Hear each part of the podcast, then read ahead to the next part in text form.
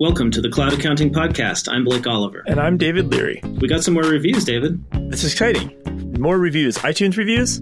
iTunes reviews, yeah, it seems to be working. This is going to be my favorite part of the show because I don't have an iPhone, so I don't get to read these. So it's wonderful to hear you read these. Why don't we take turns? I'll go first. Oh, okay. Steckbro said, Blake and David do a great job keeping up on changes in the industry. The podcast saves me time doing my own research and keeps me up to date. And let's admit it, accounting is boring, yet they make this otherwise boring topic interesting. Wow, I think that's might be the best compliment we've gotten yet, David. We made a boring topic interesting. Cloud accounting is not boring. we have a uh, review from Stan question mark. He's not sure if that's his username. It may not actually be Stan. Okay. Uh, look forward to this podcast each week. Five stars. App spots innovation should be at the front of every accountant's mind, and these guys really bring home the importance of doing your research. Keep up the good work. Thanks, Dan. And lastly, great way to stay up to date on hashtag cloud accounting. Five stars from Dave Wees. Thank you, David. Can I get CPE credits for listening to the hashtag cloud accounting podcast? Asking for a friend. I learned more from David Leary and Blake Oliver than from any of these courses. We've reached out to NASBA on Twitter. They didn't reply to my message. I'm not sure why. Oh well. I think there's requirements for CPE. We have to actually put out an agenda. Yes, learning objectives ahead of time of what we're going to talk about, but we don't know what we're going to talk about until the news happens. So it's very, very difficult here. I think it has to have some interactive element as well. So we might have to shift this to a live show. People put their headphones in their ears. That's interactive. Well, David, um, what what's new this week? Um, let me ask you this. So I think your best blog post ever was the QuickBooks Live one you did, all time hits. How many hours did you spend working on that? It took me like a day. A day. Okay. But actually, I have to correct the record. My number one blog post by far of all time is a post on my blog about remote work, places that you can remote work. It was called something like X places you can work other than a coffee shop. I get thousands and thousands of hits every month that just dwarf the hits I get on anything accounting related. How long did you spend on that post? It's hard to say because it was like a list that I compiled. But yeah, it took like five or six hours. So this is uh, from American Express's Small Biz Trends blog. A survey reveals that 50%, 56% of bloggers get better results by spending six hours on a post. And really the gist of the article is if you're writing a blog post for your accounting firm, or your app or whatever you're writing your blog post for, the ones you spend time on and actually have deep, enriching, good content in the long run will get you more eyeballs than lots of just blabble posts about nothing. That makes sense, right? It's quality over quantity. So you're, you are correct. It's about quality over quantity, right? And so I'll just read a quote from here. Uh, in the report, Jay Baer of Convince and Convert highlights the importance of definitive content. Baer says to succeed with blogging, or just about any written word online, you must provide definitive content, not just some half baked flotsam and jetsam that's 85% of the same as 5,237 other posts on the internet, but real meaty stuff. And I think that's uh, the service we provide because we're the ones going through the 537 other posts and bringing you guys the top stories every week. It's a lot of crap to wade through. Yeah, just know that know that it takes a lot of effort to put this together. Well, this ties right into the next story. So, as of about two hours ago, there was a new blog post on the Firm of the Future blog, which is an Intuit property. So, this is about QuickBooks Live bookkeeping, and it is super, super deep, and it has everything you want to know straight from the horse's mouth, which means now, Blake, you'll have less work to do on your next blog post. Well, that's that's good. I don't have to dig so much. Uh, it's really nice to see all of this coming out up front. So, David, what's the news about QuickBooks Live? The article covers a little bit about what we already knew that this is a test, and it has some of the stats that Intuit's been communicating. I think we talked about before about 89% of the small businesses say they're more successful in working with an accountant. But with that said, there's still like 40%. They don't work with an accountant or pro advisor at all, mm-hmm. right? And part of QuickBooks Live was to match those people up. And they actually give a little bit of a history on this post uh, about what happened in February of 2019, what happened in March of 2019. So in February, they do talk about the test that we've covered deeply on the podcast about the pricing test they were doing. Mm-hmm. But then they also talk about in February that they actually made a hiring of 10 accounting professionals in their Boise office. Wow, 10 already. So remember you found that job posting yep. in Boise? So yes, they have hired 10. Now this is to test this. And these are 10 pro advisors. They are 10 they they're, they're accounting professionals who are pro advisors. Got it. And so they they mentioned that this is not their long-term vision. This is just a way for them to start testing the service because their long-term vision is to play middleman and get people paired up with the other pro advisors that are out there on the market. So pro advisors working from home everywhere in the country, theoretically. Correct. Got it. And then they actually even go into what's next. So it, it's really communicated really well. So on March 25th, which is what, Monday morning, Sunday morning, Mm-hmm. They're going to uh, start another version of this test that's a little bit deeper. And they're going to do even more pricing structure and test on the website um, and see how the messaging to better understand what the small business owners want. And they will possibly use that to gauge the interest in the service and possibly match some of the customers up with the Boise pro advisors. And then they also mentioned that they probably are going to add some pro advisors and bookkeepers to QuickBooks Live in Reno, Nevada, because that's where QuickBooks payroll is. And what was interesting to me about this post is they talk about what is going to actually be included in the QuickBooks Live service because that was not clear. Originally, it was not really made clear in those town halls in which, who was at the town hall? Uh, Joe Woodard did the town halls. Um, uh, Rich Priest attended those Got it. So from Intuit. Yeah, so it wasn't really clear what the services are. And now it, that's being talked about. The article says that, quote, pending additional testing, the service will include setup, monthly categorization, reconciliation, reports, year end closing of books, and help using QuickBooks, unquote. And why I find that very interesting is that that is a lot more hands on than Intuit has portrayed this. It was portrayed as just, we're going to help you use QuickBooks. It's not a replacement for a pro advisor, but that scope of services, including setup, monthly categorization, reconciliation reports, year end closing of books, and help using QuickBooks, that's a, the meat and potatoes of a lot of QuickBooks bookkeepers. Yep. You know, they also said that you're not going to get the same person assigned to you as a business owner every month, that you might have to deal with different people each time, but I don't see how that's going to be possible if that's the scope of services. There's going to have to be a one to one relationship. With this testing, they're really trying to. Intuit's trying to get their own questions a- answered themselves. Mhm. And they actually put these out there like, hey, we have our own questions we're trying to answer. How much will the service really cost? Yeah. How much are pro advisors and bookkeepers going to be paid as part of this service, right? And and what is the scope of services being offered through it? And then what happens to somebody if they maybe outgrow that level of service? So Intuit has their own questions, and it's it's actually great that this is they're putting it out here and just they're being honest and open and having the conversation and showing their own vulnerabilities. Like we don't know these answers yet. hmm Yeah. And so kudos to Intuit putting this out. Um, I wish it had a date and time. I wish it said who wrote it, but it doesn't have any of those types of things.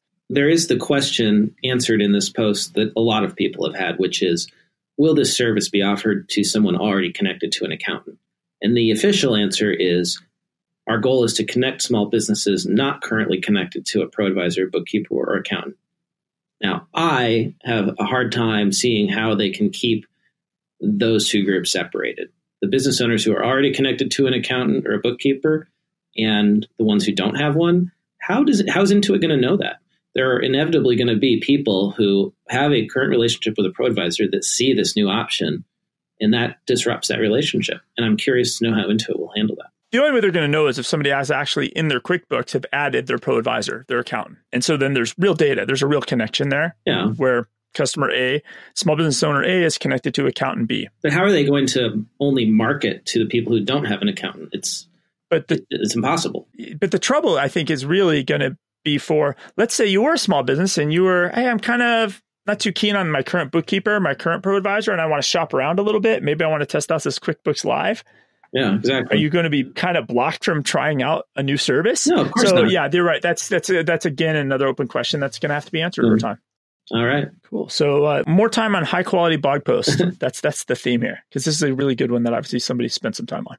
So, following up on our discussion about the new list, the top 50 women in accounting lists that Practice Ignition sponsored, I've been paying a little more attention to this recently, and I spotted an article in CFO magazine called For Management Accountants Gender Pay Gap is Closing. So, the really interesting stat in this article is that in the United States, the median total pay for women in 2018 for management accountants was 88% of what men earned. Now, that's not that great, right? That's according to a survey by the Institute of Management Accountants. We can certainly do much better. But the good news is that's up from 85% in 2017. So from 85% on the dollar to 88% on the dollar in 2018. But the really good news in this survey for women in their 20s, in the 20 to 29 age group, women earned a median 97% of what their male counterparts did. And at the other end of the age spectrum, for uh, women 50 and older, the figure was just 80%. So clearly there's a change happening. And globally, there actually is no compensation gap anymore. And if anything, women are earning more than men in certain areas of the world. So it's good news, right? Uh, hopefully, though, as those women in their 20s move into their 30s and 40s, that the gap doesn't widen again. Well, I think the the big problem that's that's always faced females is they they already start out down 12% or, or 18% mm-hmm. from the get go. So then, even if they get raises that are equivalent to men, by the time it's all said and done, it's a compound interest, right? Right. They're all, they're just going to be way behind. So the fact that they're starting out almost on equal footing from the beginning at ninety seven percent, and I know somebody's going to be like, "That's still not equal," but it, it's just it's going to stack up, right, to where that gap should not get as wide as as they go further on in their careers. Now, moving on to busy season news, I've got a busy season stat for you, David. what's this one? This stat is from a report by Convergence Coaching the report is called the Anytime Anywhere Work Survey, and it was done in 2018. The one I want to call to your attention, David, is this question about Saturdays being mandatory or optional in busy season. I think there's another accountant who took a photo of their parking lot that showed all the cars in it on a Saturday morning. And he was really proud that his firm had those employees showing up to work on a Saturday morning. Like it was a, a teamwork effort. So the stat from this report that stuck out to me about optional or mandatory Saturdays is that in 2016, 39% of firms offered optional Saturdays. Only 39% of firms made Saturdays optional. But that jumped to 58% in 2018. So now over half of firms have optional Saturdays. So what if you even making your employees work all Saturdays and you still can't get all the work done? Like what do you do then? That's the thing is that it's not about how much time that, that people are working like you don't need them coming into the office. You don't need to mandate that they work on Saturdays because people will figure out how to get their workload done if you trust them. Right? That's the difference between the old school mentality and the new. Got it. Um, and that's really important, right? It's really important to trust people because it is getting harder and harder to hire. And I came across another stat that was uh, actually really funny from the AICPA Engage conference in 2018. There was an audience survey done there that Accounting Today published about hiring standards. And the question is, how strict is your firm in terms of who you will hire? And 8% of firms or 8% of attendees said that they'll hire, quote, anyone who is breathing. and 41% said they have an ideal but will settle. And only 51% of attendees said that they and their firms adhere to high standards when they're hiring. And that's, that's probably because it's getting harder and harder to find talent. There's a labor shortage in the CPA and the accounting world. And going back to this question of optional or mandatory Saturdays, if your firm still has mandatory Saturdays, especially the kind where you have to come into the office, who's going to want to work at your firm? That's crazy. Uh, anyone who is breathing, 8%. I mean, who knows? You know, this was an audience survey, so maybe there was some cheeky answers there, People, right? It being funny, yeah, that, that could but be. clearly, you know, true. half of firms are having to settle. You know, not, not getting necessarily who they want. Um, so, so I, I got one more busy season story for you, David. Okay, okay. Last one. So this is called Point with Your Thumb, Not with Your Finger, published in Accounting Today uh, by Kyle Walters, who is a partner at L&H CPA, CPAs and Advisors in Dallas. He talks in this article, or at least he starts off this article, by talking about a policy that his firm has, which is that you can only point at people with your thumb, not with your index finger. Now that sounds a little strange, right? Like why why would you have that policy? Well, it is more a metaphor than anything the idea is that when you point at people with your thumb, you're really pointing at yourself. And he says in this article, in busy season, it's really important to point at yourself, not at the client, and not blame the client for the problems of not getting documentation or not getting what you need on time to get your work done. He says, You're not an accountant, you're a luxury service provider. If your clients were organized and got everything to you in time, and you didn't have to ask them multiple times to get things done, they probably wouldn't need you to do their taxes. They could probably do it themselves if they were that organized, right? He's got a point. He's got a point. So, you know, he, he talks about some ways that you can improve the flow of communication, the client experience, and reduce this friction that occurs between the staff and the clients. For instance, sending a tax organizer in January is not enough. He says you really need to walk clients through the process without being condescending and maybe do some things that are not typical, such as send a courier to your client's house to pick up documents or create a short instructional video that walks new or tech challenged clients through your portal. Or how about adding an administrative assistant whose job is to help people use the portal better?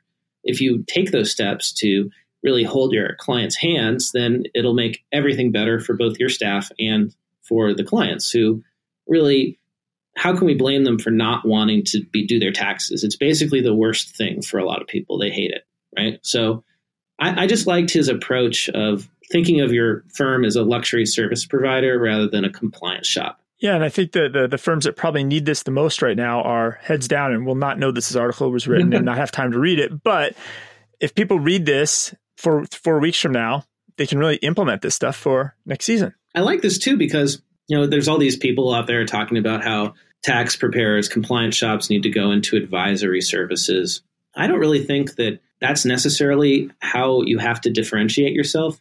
Yes, it's true that compliance work is becoming more and more automated and it's requiring less and less effort, but you can continue to provide incredible value by taking the extra time you have now that you're not typing in transactions or manually moving around tax data. You can take that extra time you have and offer a better client experience. There's many, many, many ways to improve the client experience right now uh, that we could think of. So it, it could simply be that by offering better customer service, you can continue to do the services you've already done or always done, and and continue to see your profits grow. Yep. The last thing I liked in this article a lot is about making mistakes.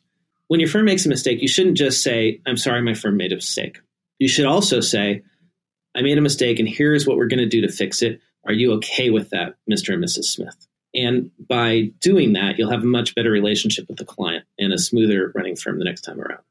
So Blake, I actually, if you know, I'm a, I'm a foodie. I don't know if I'm a foodie or not. I just made that up. I was reading Eater magazine, uh, the Los Angeles edition, and I saw an article, and I actually sent it to you when I saw it because I was like, "Hey, Blake's in LA. This could be an on-location investigation for him." So the title of the article is "More LA restaurants are going cashless. Is it always best for business?" And this is a restaurant magazine talking about this. So they talk about how um, Blue Bottle recently announced plans. So Blue Bottle's a kind of a high end, fancy version of Starbucks. High end coffee. High end coffee company. Yeah. And they're experimenting with a new cashless payment model, meaning customers are no longer to pay for food and drinks with anything other than a credit card or a phone app or your iWatch type of a situation. Mm-hmm. And it did really go into some of the bigger news. Like uh, there's a salad chain called Sweetgreen, and they uh, had a robbery in New York City at one of their stores cash robbery, and it led to a police chase, and somebody wound up being shot. And so they have famously just said no more cash because of the safety of their uh, employees in their restaurants. And I know we've talked about this before, um, as far as from a cloud accounting standpoint, it's super efficient to just only do credit cards because then you can just move those in the accounting system and you don't have to count cash. You don't have to go to the bank to do a deposit. It's just easier, right? From a bookkeeping perspective oh, yeah, yeah. To, to do that. But now there's a lot of arguing happening on both sides of this. Um, so before I jump into kind of the other articles that are related to this, did you actually go to one of these restaurants or go to one of these cash? Uh, sorry, no cash restaurants in LA? I've definitely been to cash only re- or to card only restaurants in Los Angeles. I can't remember exactly where, but I wouldn't have even noticed because I can't remember the last time I paid for lunch or anything with cash. I, I think it's great, but there are people that are upset about this and complaining. I know that Philadelphia recently banned cashless stores. Is that right? That was recent news this week. They banned cashless stores, and the, and the, the argument is that if anybody is maybe, I'm not saying off the grid, but they they don't have credit cards for personal finance reasons. They're uh, the unbanked. They just personally choose not to have them. It's a division, right? Uh, and some of them are arguing it's haves and haves nots.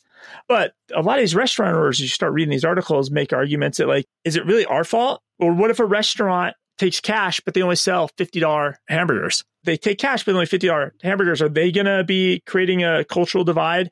So there's a lot of arguments around this. Gene Marks is saying, you're crazy to do cash only because he looks at this as you don't, and I'll read not his. Cash, He's not saying you're, cra- you're crazy to do cashless. Cashless, yes, or, or yes, yes. Sorry, um, or even go cash only like so his article is like cashless question mark cash only question mark you've got to be crazy to reject any forms of payment and i kind of I, I, get the whole efficiency i get the safety i get you know, having to physically count cash. Restaurants are expensive to run. And if you're paying somebody to count cash every night, that's money you could be paying your kitchen staff. Mm-hmm. I get those arguments, but I, I, think I'm on Gene's page here where you have to really accept all possible payments. And my dream would be is with Xero or QuickBooks, when I send an invoice to somebody, I want to have 25 payment options available to my customer so they can pay me any way that works for them. And that's Gene Mark's uh, argument on this. Look, it, the, the, the problem here in LA is that in a lot of places, people are just not paying with cash. So it becomes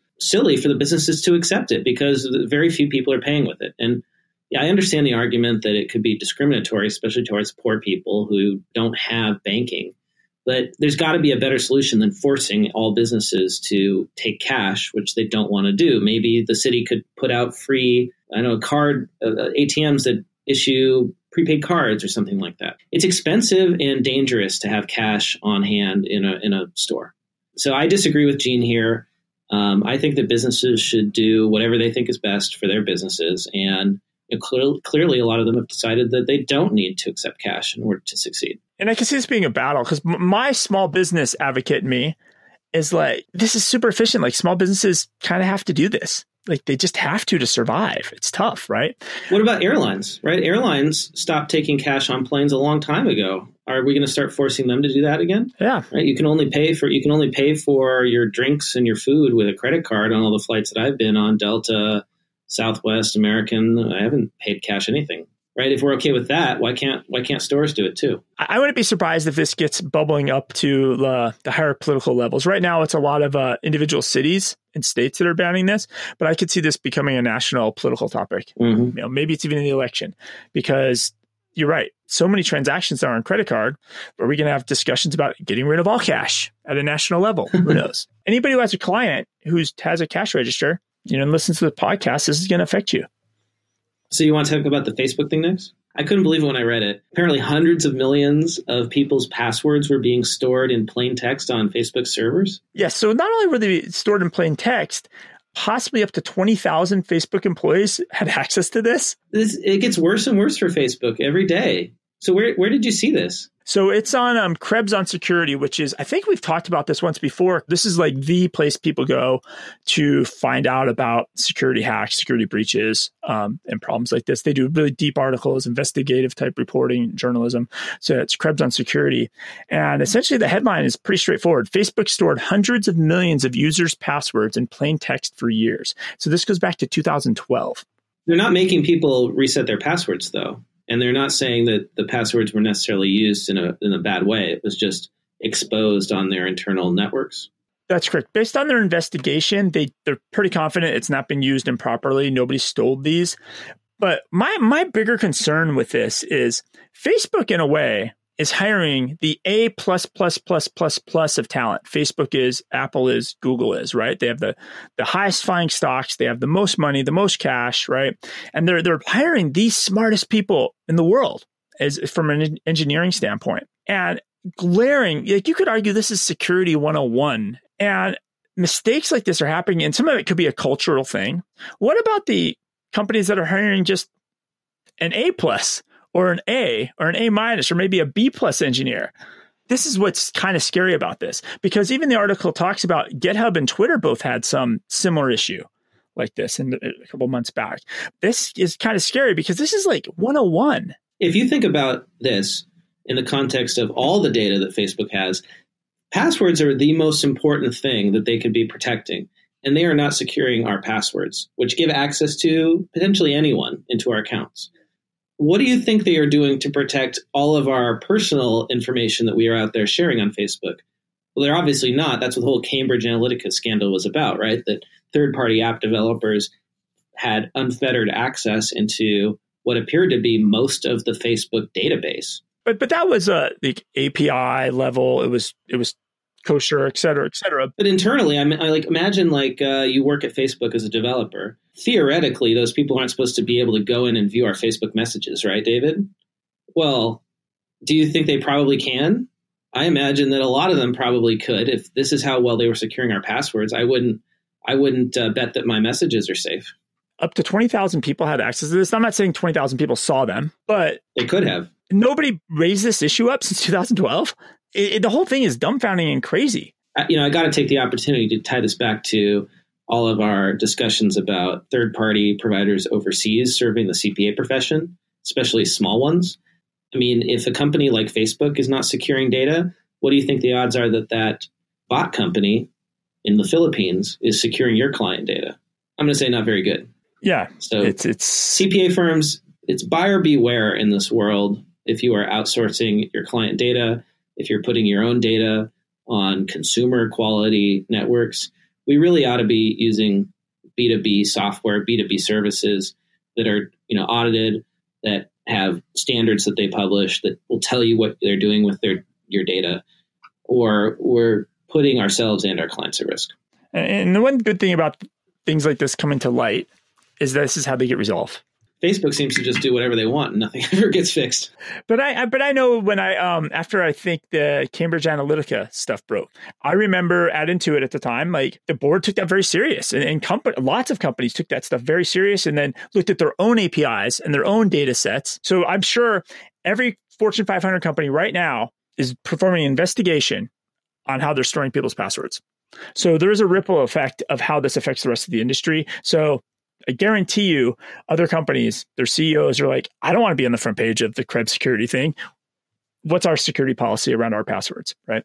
And so this is going to it'll cause a ripple effect in a good way. So it's less than one month, really only three weeks until the end of busy season, and you know what that means, David? It's the beginning of conference season. Conference season, yes, yes, yes. Well, what are the big events that are coming up in the next few months in April, May, June.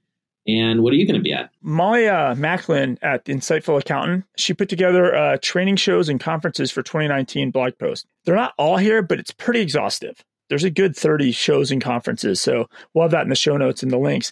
First off, I think we're both going to be at the accounting salon, which is May 6th, 7th, 8th, correct? That is in New Orleans. Yes, May 6th through 8th. That's going to be great. Scaling New Heights and Xerocon are the same week. So I'm going to do both. Road warrior. I'll be I'll be two days at Scaling New Heights and two days at Xerocon, which would be a little crazy, but I'll make it. Uh, where are you headed? Well, actually, Flowcast is doing our very first conference, our own user gathering. Congratulations! It's a ton of work already. It's May 16th. It is just for current Flowcast users this first year. Uh, we wanted to get our feet wet with that. It's called Take Control, and that is May 16th in San Francisco. If you are listening and you happen to be a Flowcast user, head over to flowcast.com slash take control and register. I'm also going to be at the Houston CPA Society 2019 Spring Accounting Expo on May 22nd. I'll be presenting on remote work and the chaos of the close. I might go to AICPA Engage in June. I'm not sure about that yet. I know that Flowcast is going to be there. And then I will also be at Xerocon San Diego. Okay, so we'll be at, both be at Xerocon overlapping there. And that's in uh, June 18th and 19th. And you said that is immediately following Scaling New Heights? Uh, they overlap, yes. They overlap. Okay, cool. Yeah, they, they completely overlap. But I will be ditching one early to go to the to attend the other one slightly late. But that way I get to do both in the same week, which should be a, a lot of fun. We'll do podcasts related to that. And this list goes all the way through ends out in November with QB Connect. The full exhausted list of all the shows you should consider when you have some time here. Uh, I, I, have to vote the my favorite name of any conference listed here. I'm not going to it, but the favorite name is Abacus Maximus, which is, might be the best conference name of all the conferences listed here. And then I have one more small article for all of you when you go traveling to these conferences. So this was uh, American Express's Small Biz, Biz Trends. You want to stay at the Rodeway Inn. Now, do you know why you want to stay there, Blake? I don't know. I'm I'm kind of like getting a little picky with my hotels these days. Why would I want to stay at a place called the Rodeway Inn? Because they have the best hotel Wi-Fi oh. of any hotels. Followed by uh, America's Best Value Inn, Quality Inn and Suites, Days Inn. What is it with these inns that have good Wi-Fi? They're balancing it out, right? Like they're lower price, they're providing better service. Because the ones with the worst Wi-Fi, you would are the ones I feel like most business travelers stay at the slowest Wi-Fi places. It's the Hilton hotels, Fairfield, Marriott, Courtyard by Marriott. They have the worst Wi-Fi. Oh man! And they cost more. I, I I'm spending twice as much just to get slow Wi-Fi. That's why I just gave up and I I bought unlimited on my phone and I just use my phone as a hotspot whenever I can because I just can't I can't put up with the Wi-Fi that's slower than my cell connection. So, uh, Blake, is that it? Did we, we we got through everything this week? I think we did. Yeah, that's everything for this week. If people want to get in touch with you, David, online, where can they do that? Right, easiest is Twitter. I'm just at David Leary. And I am at Blake T. Oliver. And don't forget, you can follow the Cloud Accounting Podcast on Facebook. Just go to your Facebook search bar and type in Cloud Accounting Podcast, and you will find us. Follow our page. Give us a rating on Facebook. We would really appreciate that. And also, give us a rating on iTunes, and we'll read it on the air. And we are now on Twitter and LinkedIn. I haven't posted much there yet, but that's going to be happening soon. So you can find us on LinkedIn and Twitter. So any anywhere it's convenient for you, we're there. David, it was uh, a lot of fun. Talk to you next week. Bye. Talk to you soon.